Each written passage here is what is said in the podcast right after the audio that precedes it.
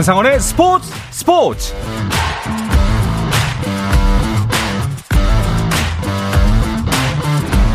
스포츠가 있는 저녁 어떠신가요? 아나운서 한상원입니다. 오늘 하루 이슈들을 살펴보는 스포츠 타임라인으로 출발합니다.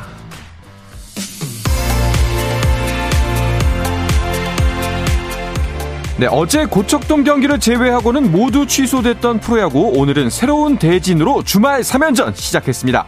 자, 먼저 3위 KT, 4위 NC의 맞대결부터 봐야겠군요. KT가 한 경기 차 3위에 자리한 가운데 NC의 추격이 무섭습니다.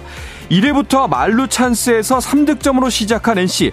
박건우의 적시타 두 방으로 점수를 5대 0까지 벌립니다. 6회 말 현재 KT가 한 점 추격하면서 점수는 5대 1입니다. 4위 NC의 한 경기차 뒤진 5위 두산은 하나와의 주말 3연전을 시작했는데요. 한화의 한승혁이 선발로 올라왔지만 흔들리면서 이태양에게 마운드를 내줬고요. 3회 위기를 넘기지 못하면서 한 이닝 5점을 내주고 맙니다. 이어서 한 점, 석점 계속해서 점수를 내주면서 5회 초 현재 점수는 11대 0으로 크게 벌어졌습니다. 3위 KT의 추격이 불안해진 SSC의 경기도 보시죠. 오원석 선발의 오원석 선발로 뷰캐넌 선발의 삼성을 상대하고 있는데요. 박병호와 김강민이 홈을 밟으면서 두 점 먼저 가져가는 SSG. 하지만 피렐라의 2타점 적시 2루타로 경기를 원점으로 돌려놓는 삼성입니다. 여기에 이재현의 솔로 홈런과 구자욱의 적시타로 역전까지 성공시킨 삼성. 6회 말 현재 점수는 4대 2. 삼성이 두 점 앞서갑니다. 선두 LG는 키움을 잠실로 불러들였습니다. 팽팽하게 펼쳐지던 투수전 승부를 먼저 뚫어낸 건 LG의 문보경이었습니다. 솔로 홈런으로 포문을 연 LG 박동원의 공격적인 주루 플레이로 한 점, 장재영이 적시타로 한 점 더 추가합니다. 하지만 6회 초 키움이 석점 득점하면서 승부는 원점 3대3 동점입니다. 마지막으로 기아 대 롯데의 경기도 보겠습니다. 1회와 2회 안치홍과 정훈이 각각 솔로 홈런을 쳐내면서 먼저 앞서가는 롯데 5회 말 롯데가 한 점 더 추격하면서 6회 말 현재 롯데가 기아에 3대 0으로 앞서고 있습니다.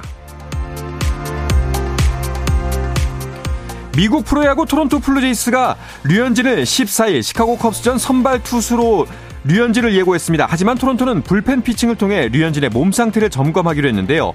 현지 매체들은 12일 불펜 피칭에서 문제가 발견되지 않으면 정상적으로 14일 컵스전에 등판할 것이라고 보도했습니다. 그리스 올림피아코스의 핵심 미드필더 황인범이 돌연 출전 명단에서 빠진 가운데 이정 요청으로 구단과 마찰을 빚고 있다는 현지 매체들의 보도가 나왔습니다. 가제타 그리스는 구단 소식통을 인용해 황인범이 2년 남은 기존 계약을 깨고 이적하겠다는 의사를 팀에 전했다며 구단 관계자들은 황인범의 행동이 프로답지 못하다고 본다며 현재 갈등 상황을 전했습니다. 항저우 아시안게임 남자 농구 국가대표팀이 확정됐습니다. 2014년 인천 아시안게임 금메달 주역이었던 김선형, 김종규를 비롯해 허훈과 라건아 등이 이름을 올렸습니다. 한편 새 시즌을 앞두고 SK로 이적한 챔피언 결정전 MVP 오세근은 부상으로 명단에서 빠졌습니다. 미 LPGA 투어 메이저 대회인 AIG 여자 오픈 첫날 이정은과 양희영이 3언더파를 기록해 선두 앨리 유잉과 한타차로 공동 2위에 올랐습니다. 한편 지난해 대회 준우승자 전인지와 지난주 프리디그룹 프리디그룹 스코틀랜드 여자 오픈 준우승자 김효주는 나란히 2언더파 공동 7위에 자리했습니다.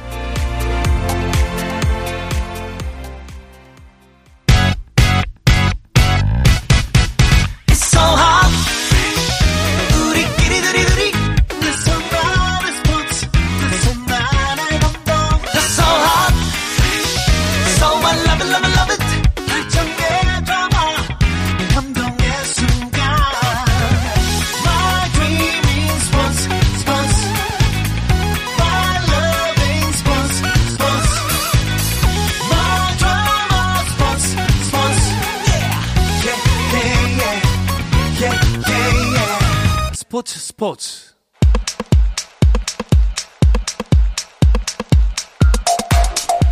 금요일 저녁 축구 이야기 축구장 가는 길 시작하겠습니다. 스포츠 조선의 박찬준 기자, 축구 전문 매체 히든키의 류청 기자와 함께합니다. 두 분 어서 오십시오. 안녕하세요. 반갑습니다.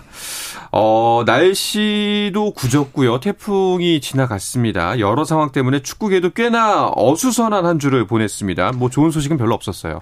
축구에 정치가 끼었을 때 어떤 결과가 나오는지 적나라하게 볼 수 있었던 일주일이 일주일이 아니었나 싶습니다. 네. 세만금 세계 스카우트 잼버리 콘서트 문제로 정부가 오락가락하는 사이에 축구가 큰 피해를 보고 말았죠.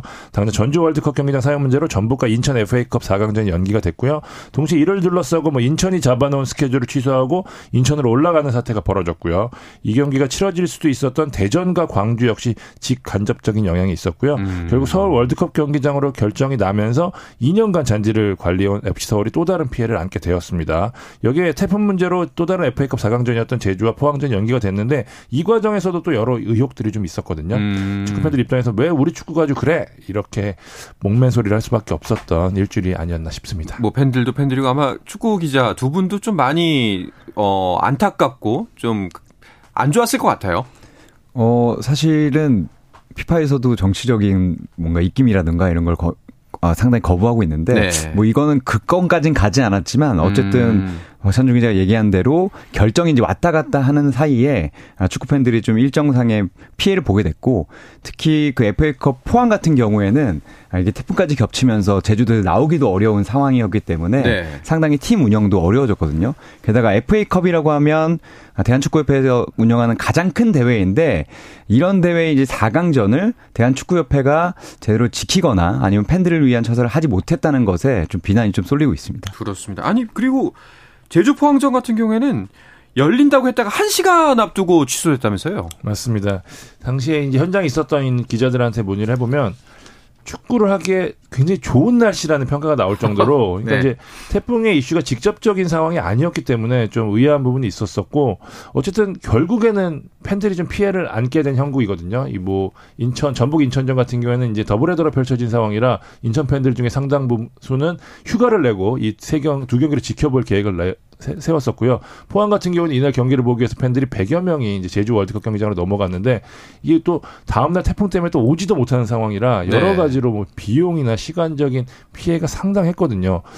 어쨌든 뭐 정부 뭐 지자체에 대한 부분도 있겠지만 협회도 제대로 좀 조율을 못했던 부분이 분명히 있어서 어 전북 인천전 같은 경우에는 만약에 이 어, 잼버리 콘서트가 서울에서 벌어진다는 거를 좀 정부 같은 걸 일찍 알았더라면 음. 굳이 연기를 하지 않아도 되는 상황이었고 어쨌든 여러 가지로 어 축구만 피해를 보는 상황이 아니었나라는 생각이 좀 듭니다. 아니 뭐 우리가 무언가 힘을 모아야 되는 상황에서 서로가 양해를 구하는 건 얼마든지 충분히 할 수가 있습니다. 하지만 어 좀 안타까운 부분 혹은 좀 지적 지적해야 될 부분이라고 하는 점은 우왕좌왕이었다는 거죠. 너무 이렇게 적절하게 업무 지시가 내려지지 않았고 그 업무 협조가 되지 않았기 때문에 고스란히 이거는 축구 팬들만 피해 본 거잖아요. 네. 자, 그리고 이제 케이팝 잼버리 콘서트 결국에 이제 상암에서 결정이 돼서 아마 오늘 이 시간이 이제 거의 마무리가 되는 걸로 알고 있고 다행히 어, 성공리에 치러지고 있는 것으로 보입니다만 또 한 가지 또 축구 팬들 입장에서는 걱정되는 부분 아까 박찬준 기자가 잠깐 짚어주시긴 했습니다만 상암에 있는 그 잔디가 또 굉장히 곱게 예쁘게 갖고 온 잔디잖아요.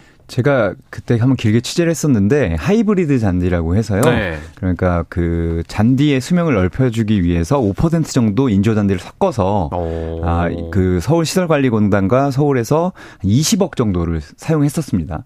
상당히 비싼 기술이었고 그게 이제 자리 잡고 있는 상황이어서 지난번에 그 아틀레티코 마드리드 선수들도 아 운동장이 참 좋았다 라는 네. 얘기를 했었는데 어 지금 제가 저도 아까 좀 그 실황 중계를 좀 보고 왔는데 거기에 이제 뭔가 판을 깔고 그 인원들이 모두 올라가서 지금 있거든요. 네, 네. 이렇게 더울 때 잔디가 뭐 밟히는 것은 밟히는 것인데 공기도 안 통하게 됐기 때문에 음. 아마 이게 이제 다시 한번 열어봐야 되지만 잔디가 상당히 안 좋아졌을 것 같고 사실 서울 월드컵 경기장은 서울만 쓰는 게 아니라 어, 대한민국 대표팀의 일종의 주경기장이 있거든요. 그렇죠. 10월에 또 국내에서 친선전을 해야 되는데 이런 부분까지 좀 고려했다면 사실 비어 있는 경기장이 서울만 있었던 것은 아니었기 때문에 음. 다른 곳으로 하면 좋지 않았을까라는 생각도 좀 듭니다.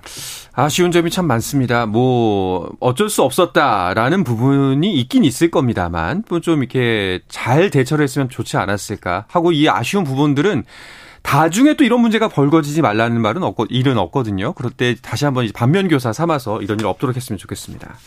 자, 그리고 또 축구계 별로 안 좋은 소식. 클린스만 감독에 대한 논란 계속되고 있습니다. 저희 계속해서 지금 클린스만 감독에 대해서 언급을 하고 있는 것 네. 같은데요. 클린스만 감독 재택근무 논란이 계속되면서 다음 주에 언론사들과 클린스만 감독이 온라인 간담회를 갖기로 했습니다. 상당히 이례적인데 아무래도 최근에 논란을 좀 의식한 것으로 보이는데요. 그런 게 이게 더 말이 나오고 있는 상황입니다. 한국 국가대표 감독이 왜 지금 코로나 시국도 아닌데 왜 온라인으로 간담회를 하느냐. 당연히 좀 지적할 수 있는 부분이라고 생각해요. 지금 한국 대표팀 감독이라면 한국에서 어, 직접 대면을 만날 수 있는 부분이 분명 하거든요. 지금 어쨌든 리그가 한창인데 감독이 감독이 물론 협회에서 이제부터 정해진 스케줄이라고 어쩔 수 없다 이야기하고, 이야기하고 있기는 하지만 국대 감독이 지금 리그 경기를 보지 않고 있고요. 네. 다시 유럽으로 넘어가서 유럽파를 점검한다고 하고 한가하게 지금 현지 언론이랑 뭐 메시, 케인에 대해서 언급하고 있는 행태에 대해서 이해하기란 사실 쉽지 않은 상황이거든요. 음. 더군다나 아시안컵까지 이제 클린스만 감독이 경기를 통해 점검할 수 있는 기회가 거의 없거든요. 네. 그런 의미에서 이어지는 비판은 좀 당연하다고 보여집니다. 너무 셀럽을 모셨나? 약간 이런 생각이 들기도 하거든요. 예, 자꾸 이제 본인과 비슷한 스타들만 이야기를 하다 보니까 그런데 주말 이제 프리미어리가 개막을 합니다. 그 일정에 맞춰서 유럽파들을 점검한다고 하는데 근데 굳이 이게 필요한가요? 저도 사실 이 부분이 가장 궁금하거든요. 네. 어, 사실 유럽파는 어려운 선수를 빼고는 점검할 필요가 없는데 손흥민이나 덴마크에서 뭐 연속골을 터트리고 있는 조기성 선수를 굳이 가서 볼 이유는 없을 것 같고요.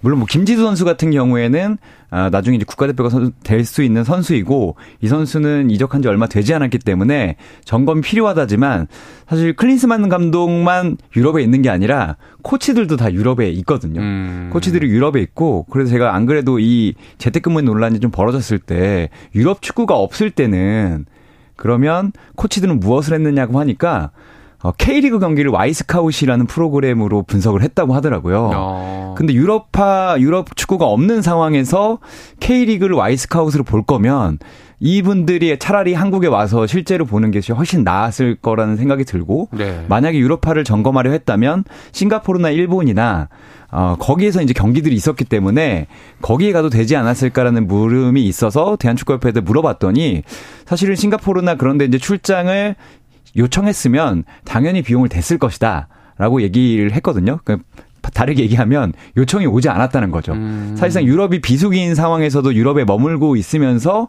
K리그 성기서를 거기서 봤다고 하면 너무 비효율적이지 않나라는 생각이 들 수밖에 없고 협회가 어 좀 예외적인 계약 어, 뭐 재택근무라든가 아니면 겸업 허용이라든가 음. 사실 한국 축구 역사에 없는 건데 이런 걸 했다면 어떻게 관리하고 어떻게 업무를 평가할 것인가를 좀 면밀히 짜놨어야 되는데 그런 게 보이지 않아서 좀 답답한 상황입니다. 아니 그리고 뭐 솔직한 이야기로 가서 김민재, 손흥민 점검해서 별로면 뺄 겁니까?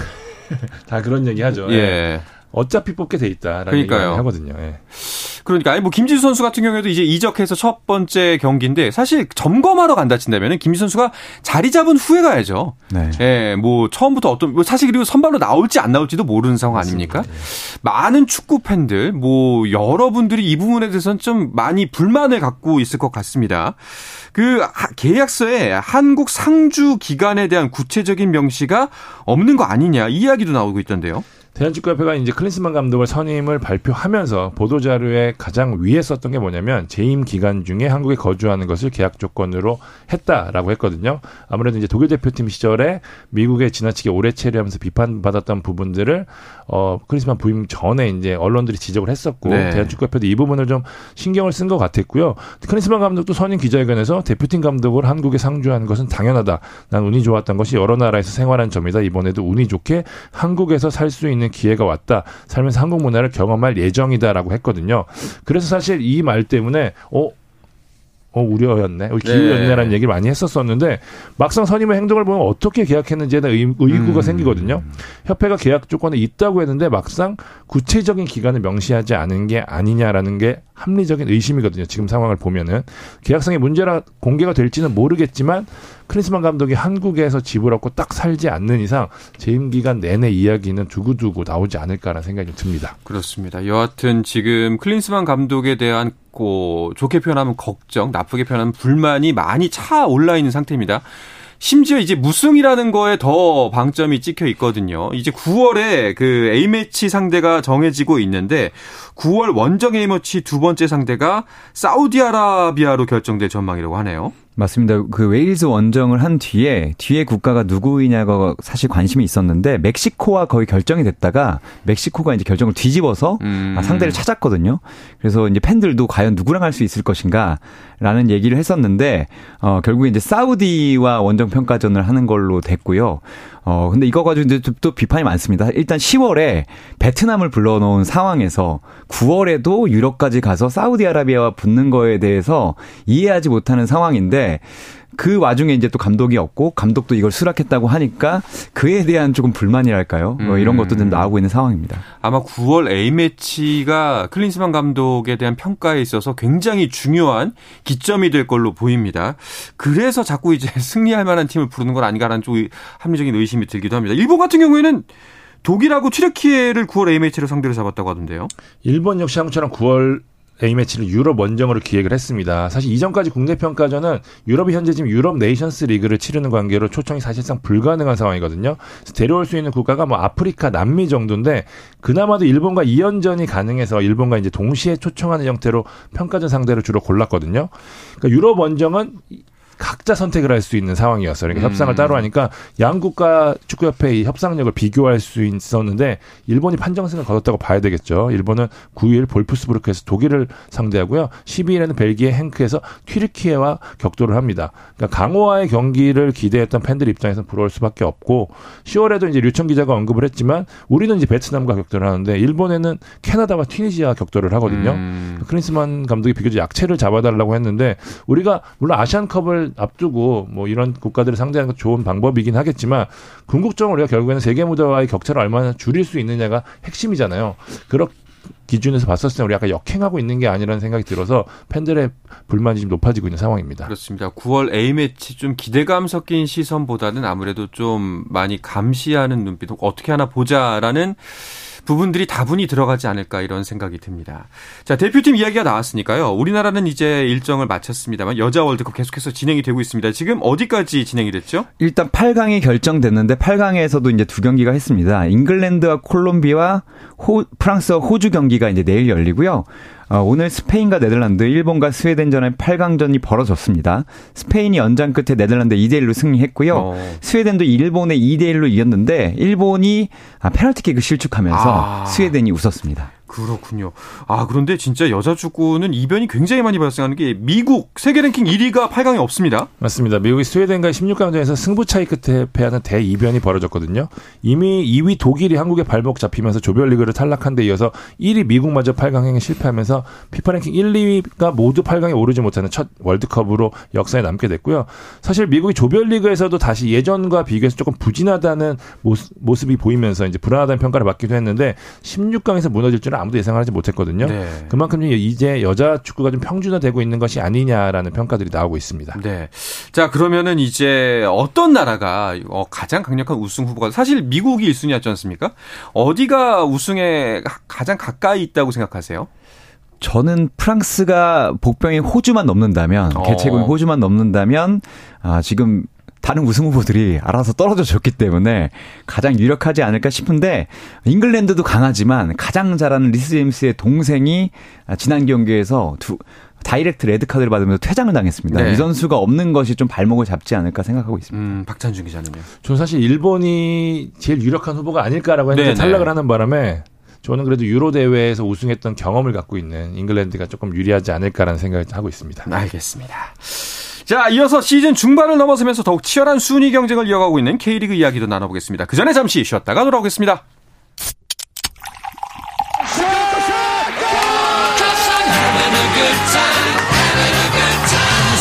치열한 하루를 보낸 당신과 함께 마시는 짜릿한 스포츠 한 모금. 매일 저녁 8시 30분 한상원의 스포츠 스포츠. 금요일 저녁 축구 이야기 축구장 가는 길 듣고 계십니다. 축구 전문 매체 히든K 류청 기자 스포츠조선의 박찬준 기자와 함께하고 있습니다. 자 K리그1은 어느새 25라운드까지 치렀고요. 이제 26라운드를 기다리고 있죠? 네, 시간이 참 빠르다는 생각이 들 정도로 K리그 빠르게 진행되고 있거든요. 어느덧 지금 26라운드까지 왔습니다. 정규리그 마지막인 33라운드까지 이제 26, 26라운드를 포함하면 8경기밖에 남지 않았어요. 전, 현재 지금 우승 경쟁은 울산이 독주로 진행이 되고 있지만 네. 아시아 챔피언스리그 경쟁, 상위 스플릿 경쟁, 강등권 경쟁이 치열하게 전개가 되고 있거든요. 팬들에게는 흥미로운 지점이 제법 있는 상황입니다. 자, 33라운드까지가 진행이 되고 이제 상위 스플릿이 나눠지게 되는데 이제 많은 분들이 뭐 알고는 계시겠습니다만 혹시나 모르는 청취자분들을 위해서 K리그1의 스플릿 시스템 뭔가요? 2012년부터 이 시스템을 채택을 했고요. K리그가 12개 팀입니다. 그러니까 3라운드까지는 모든 팀들이 맞붙는 경기를 하고 그러니까 33라운드까지는 다 같이 하고요. 33라운드 어, 어, 성적을 기준으로 1위와 6위 그리고 7위부터 12위가 나눠져서 네. 각각 5경기씩을 치러서 38라운드에 우승팀과 음. 강등팀을 가리게 됩니다. 그러니까 이 안에 33라운드 안에 상위 그룹 안에 들어야지만 이제 안전권이라는 이야기죠. 그렇기 맞습니다. 때문에 더욱더 얼마 남지 않은 시점에서 수, 그 순위 경쟁이 굉장히 치열해질 텐데요. 현재 팀 순위를 박찬준 기자가 짚어주시죠. 울산이 승점 57점으로 선두입니다. 그 뒤를 승점 45점에 포항이 자리했고요. 어느덧 전북이 승점 40점으로 3위까지 올라와 있습니다. 4위는 승점 38에 서울이고요. 5위는 승점 37에 광주입니다. 6위부터 9위까지는 빡빡하거든요. 6위는 승점 34점에 대구, 7위 대전과 8위 인천은 나란히 승점 33점이지만 다득점으로 순위를 나눴고요. 제주는 승점 31점으로 9위에 자리했습니다. 10위는 승점 23점의 수원FC, 11위는 승점 18점의 수원 삼성, 최하위는 승점 17점의 강원입니다. 그러니까 순위표 승점을 보면은 대전, 인천, 제주가 7, 8, 9인데 이 세 팀 모두 손쉽게 6위 이상 올라갈 수 있는 지금 상황이네요.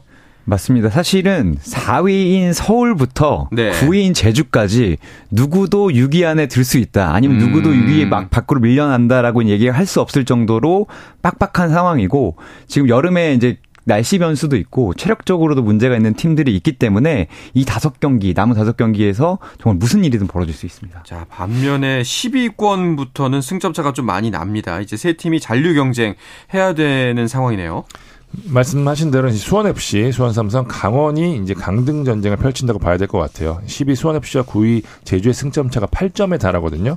물론 뭐 연승이나 연패를 하면은 분위기가 바뀔 수도 있겠지만 전력이나 분위기를 감안하면 사실상 올 시즌 강등 전쟁은 이 하위 세 팀의 몫이라고 봐야 될것 음. 같습니다. 참고로 올 시즌 K리그 1 강등 시스템은 1 플러스 2 최하위가 자동 강등되고요. 11위 팀이 K리그 2 2위 팀과 플레이오프를 하고 12위 팀은 K리그 2 3위부터 5위 간 플레이오프 승자와 맞대결을 펼치는데 건데 그래서 일단 이 세 팀도 최대한 높은 순위에 올라 있는 게 중요하거든요. 그렇죠. 그 분수령으로 꼽혔던 지난 라운드 수원 FC와 수원의 수원 더비에서 수원 FC가 2대 0으로 승리하면서 급한 불을 껐습니다. 자칫 수원에 패했더라면 수원 FC가 11위까지도 내려갈 수 있는 상황이었는데 2개월 만에 승리를 챙기면서 승점 차도 벌리고 분위기도 바꾸는데 성공을 했습니다. 네, 이제 5점 차가 됐습니다. 이승우 선수가 쐐기골을 넣었어요. 네, 이승우 선수가 미드필더로 나왔는데 골뿐만 아니라 경기 전반적으로 영향을 끼치면서 어. 20라운드 가운데 MVP가 됐고요.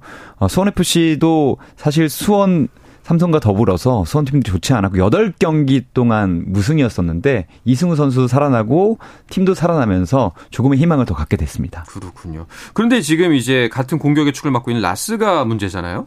마른 하늘의 날벼락을 맞았다고 봐야 될것 네. 같아요. 수원더비 승리 여파가 채 가시지도 않은 7일이었죠. 음주운전으로 입건이 됐습니다. 어, 적발 당시 혈중 알코올 농도가 면허 취소에 해당하는 0.08 이상으로 측정이 됐으니까요. 굉장히 만취 상태였던 걸로 보이고 라선스 곧바로 구단에 방문해서 해당 잘못에 대해 시인을 했고요. 곧바로 선수단과 분리가 됐습니다. 네. 라슨 10일이었죠. 프로축구 연맹으로부터 출전 정지 15경기 제, 15경기와 제재금 400만 원의 중징계를 받았고요. 선수에게 이제 오히려 이득이 되는 계약 해지 대신에 연맹의 징계를 지켜보겠다는 입장을 밝혔던 수원FC는 조만간 구단 징계까지 발표할 음, 예정입니다. 알겠습니다. 수원FC 지금 이제 승기를 잡았을 때 좀 더 치고 올라와야 되는데 26라운드 상대는 제주입니다. 쉽지 않아요. 네, 12일에 이제 제주가 붙게 되는데 제주에게 유독 좀 약한 모습을 보이고 있어요. 최근 다섯 경기에서 3무 2패를 기록 중이고 음. 상대 전적에서도 밀리거든요. 근데 제주가 분위기가 또 좋지가 않습니다. 어. 최근 10경기 연속 무승이고 4무 6패이거든요.